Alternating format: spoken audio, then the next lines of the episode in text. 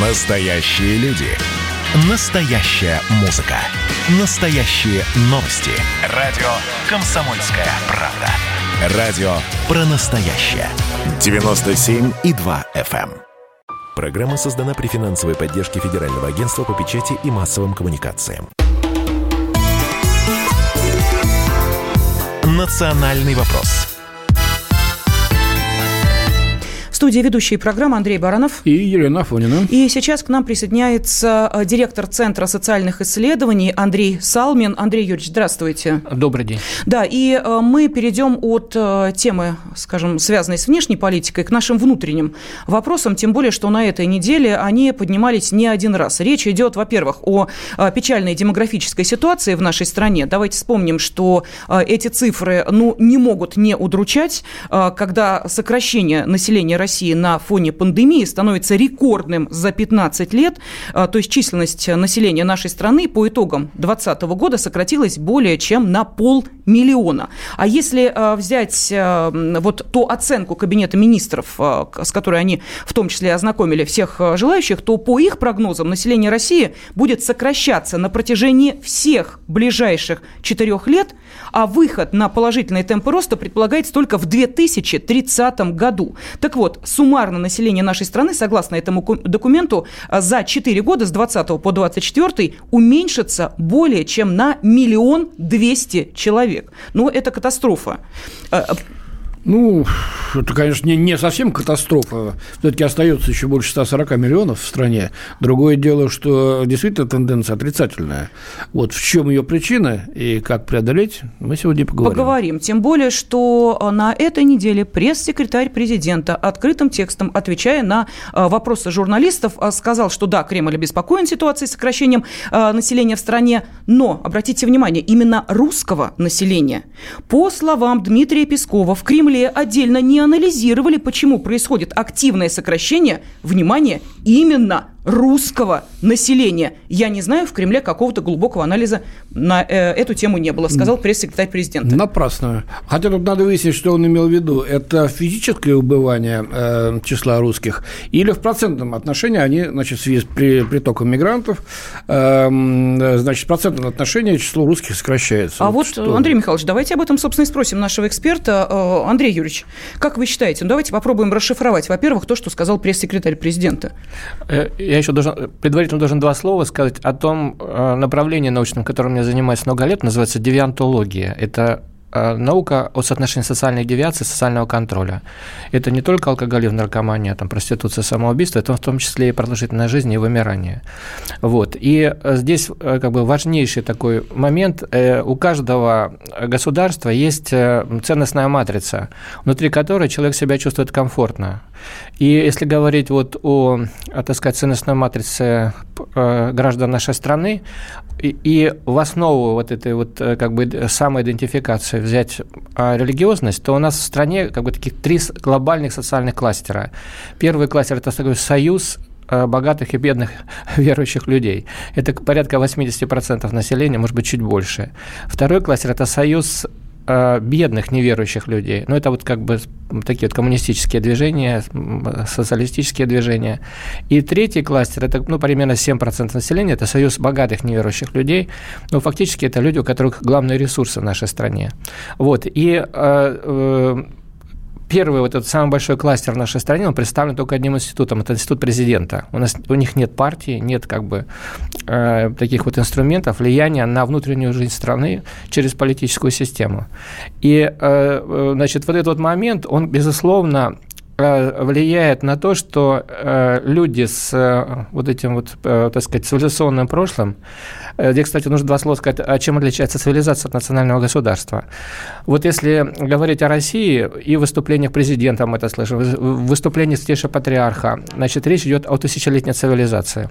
Значит, цивилизация с точки зрения культуры, она такое трехэтажное образование. То есть есть государствообразующая религия, следующий уровень это, – это этносы и Э, э, традиционной религии для вот этой цивилизации. И самый вот такой верхний уровень – это цивилизационный уровень. Значит, э, цивилизация – это оптимальный такая форма самореализации, которая позволяет человеку, вне зависимости от его, так сказать, при, скажем, религиозной принадлежности, самореализоваться. Например, Чингиз Айтматов – это человек с исламским сознанием, который представляет исламскую культуру, который сначала стал известен как бы в, том, в той части э, цивилизации, вот, э, внутри которой он жил. Э, э, и через какое-то время он стал Э, так сказать, феноменом э, русской цивилизации вообще в целом, а потом он стал феноменом мировой культуры. Я не думаю, что он был к исламу, он скорее был атеист, мне кажется. Но он писал на... на писал на киргизском и на русском языке. Да, он писал, вот. Э, основные его произведения сначала были переведены на русский язык. Вот, и вот этот сам... А сам, Расул сам... Гамзатов писал на своем аварском языке, и прекрасные переводы на русский, он считался общим советским поэтом, и великолепные его э, стихи, легшие в основу песни про журавлей, да? Андрей да, Михайлович, так... давайте вспомним чуть э, ранее, да, э, культурный пласт, который сейчас очень активно на Украине обсуждается. Тарас Шевченко. Э, да, да, он да. вообще кто? Он а, украинский, он русский, то есть э, мы понимаем, да, о чем идет речь. Вот Бог, это вот... Гоголя нас уже отняли сейчас. Значит. Да, да, Я да. сейчас, да, да, mm-hmm. просто чтобы закончить, чтобы у нас mm-hmm. мысль не повисла. Второй формат – национальное государство. Это когда государство образующая религия и сверху национальная культура, песни, танцы, там, mm-hmm. язык там, и так далее, шашлык.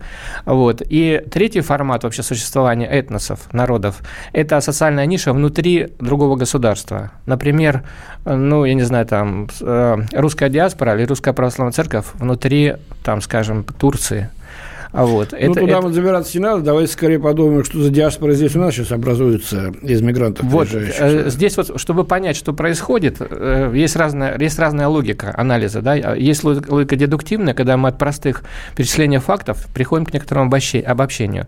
А для того, чтобы понять тенденцию, то есть не конкретные э, факты рассматривать, а именно тенденции, для того, чтобы как бы не заблудиться, значит, нужно применять логику индуктивную.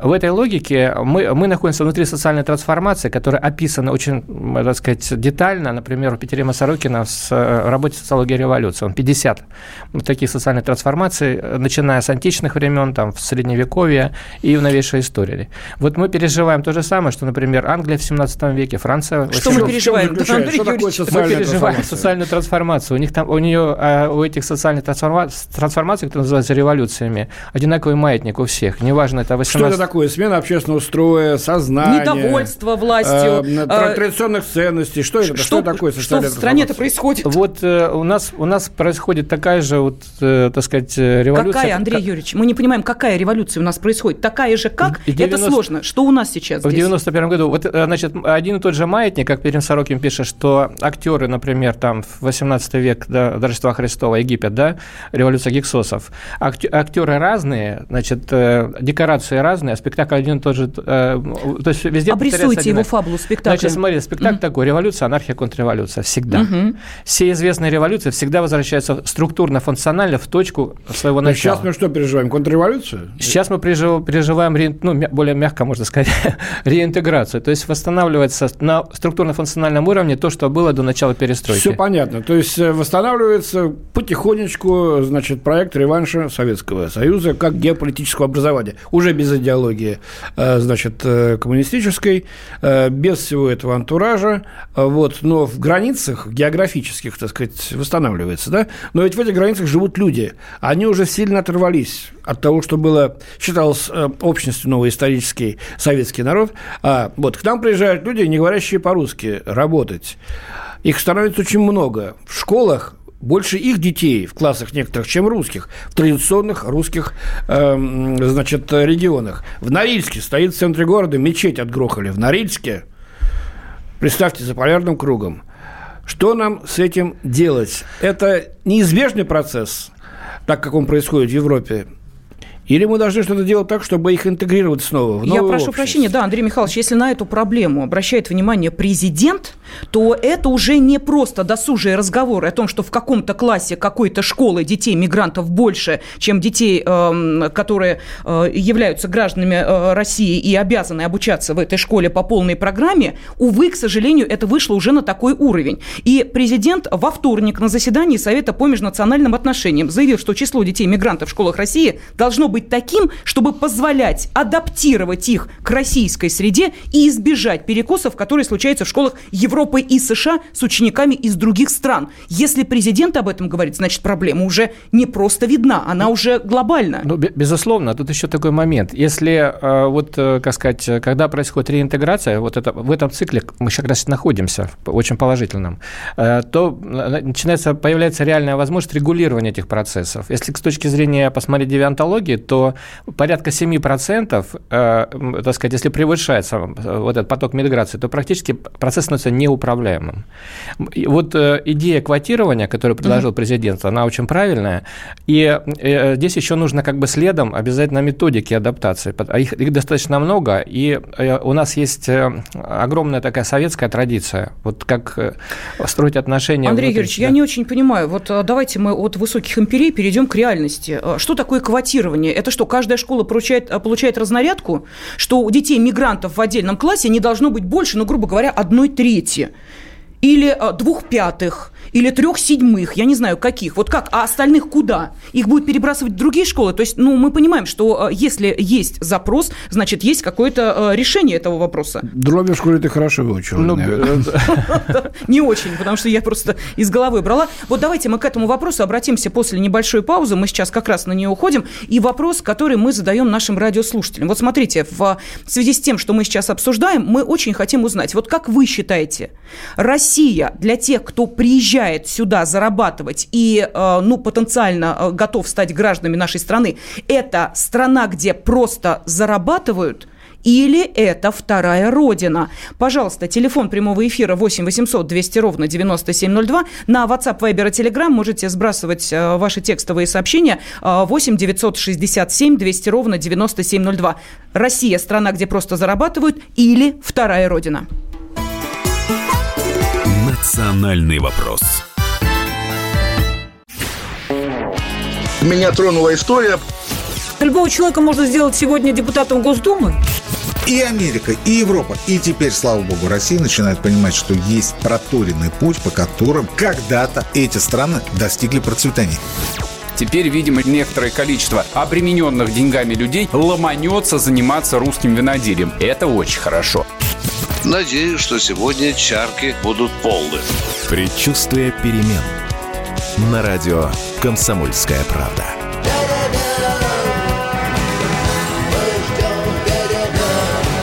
За все хорошее против всего плохого.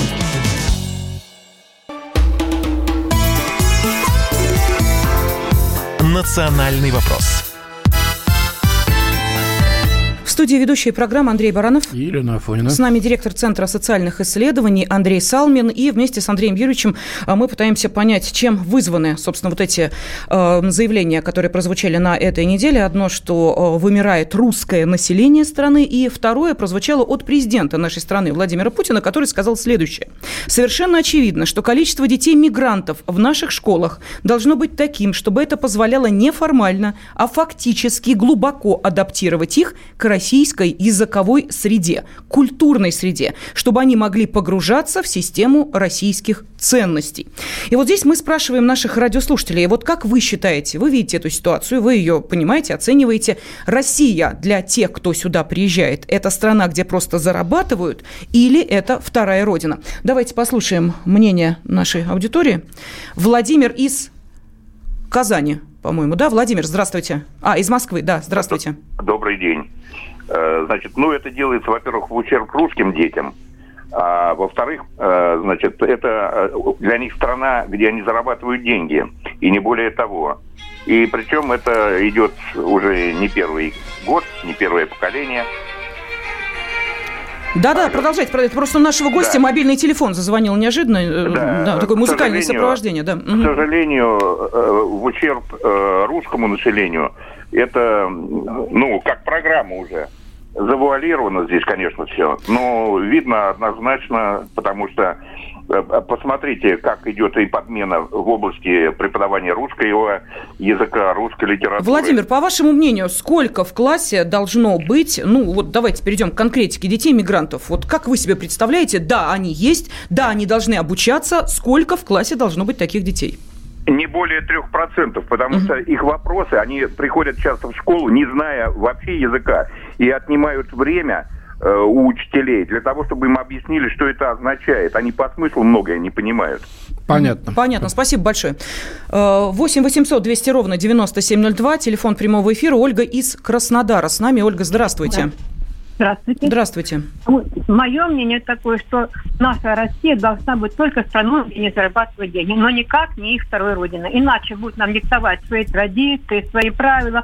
Это что за граница идет, что в Германии, что во Франции, то и нас идет, если мы туда запустим, без учета всякого количества. Нет, я считаю. И вклад должен минимальный быть, самый минимум. Самый минимум, правильно говорит. Из 30 должно быть 9, 3%. Это пройдет, да. Мгм, понятно. Спасибо. Спасибо большое. Ну, вот, Спасибо, Ольга. Да, давайте еще следующий телефонный звонок. Надежда из Кемерово с нами. Надежда, здравствуйте. Здравствуйте. Ну, я думаю, дети, конечно, могут быть в классе, ну, человека два-три, не больше. Я, может быть, не на эту тему, но вот извините. Значит, э, мы отделали вот квартиру, наняли армянина. Он здесь еще до развала Советского Союза. Дети у него родились в Москве, потом они как-то в Кемерово оказались. Значит, он налоги не платит работает без договора. За месяц мы ему 300 тысяч отдали. Как попало, сделал, естественно.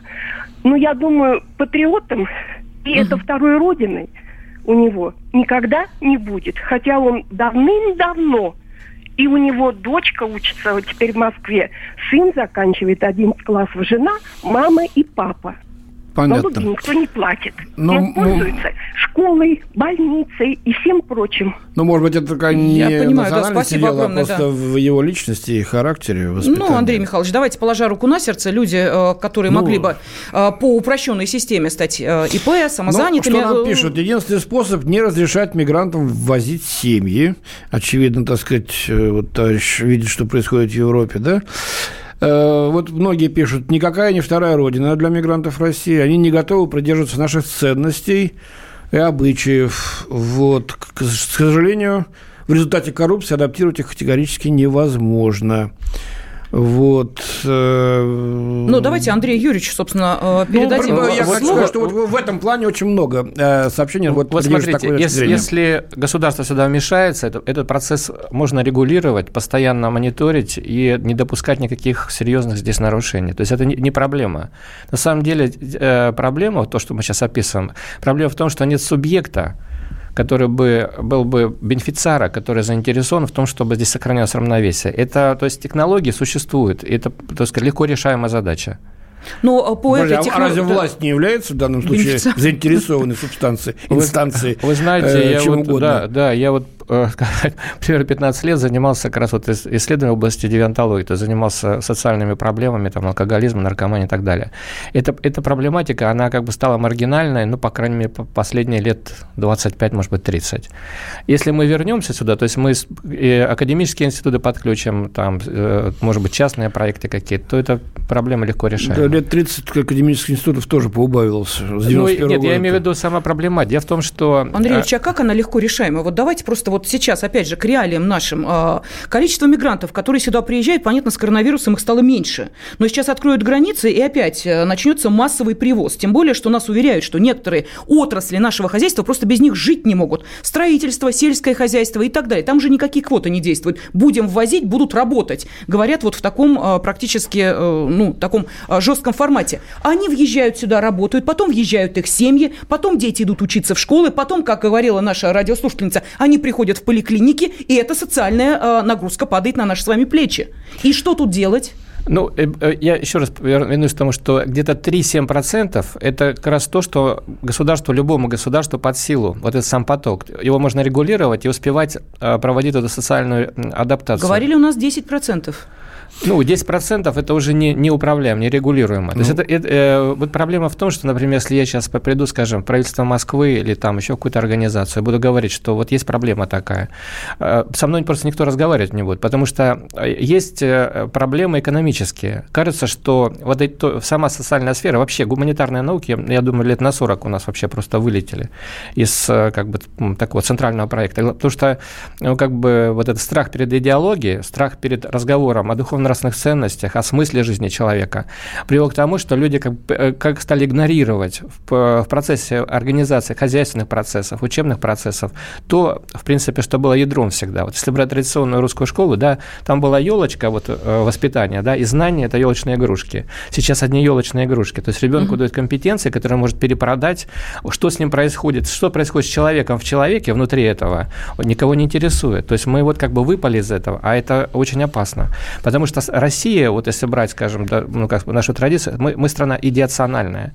То есть у нас э, как бы вот это само ядро, это вот это смысловое, ценностная матрица, она, она э, э, тысячелетия находясь вокруг э, как раз гуманитарной проблемы. Мы поняли, спасибо. Да. время, Андрей Юрьевич. Да. Спасибо. Директор Центра социальных исследований Андрей Салмин был э, с нами в студии, и мы поговорили о том, каким образом можно регулировать э, вот этот процесс, когда э, дети мигрантов занимают школьные места. Да, э, в студии были Андрей Баранов и Елена Фойна. До свидания. Всего доброго. Национальный вопрос.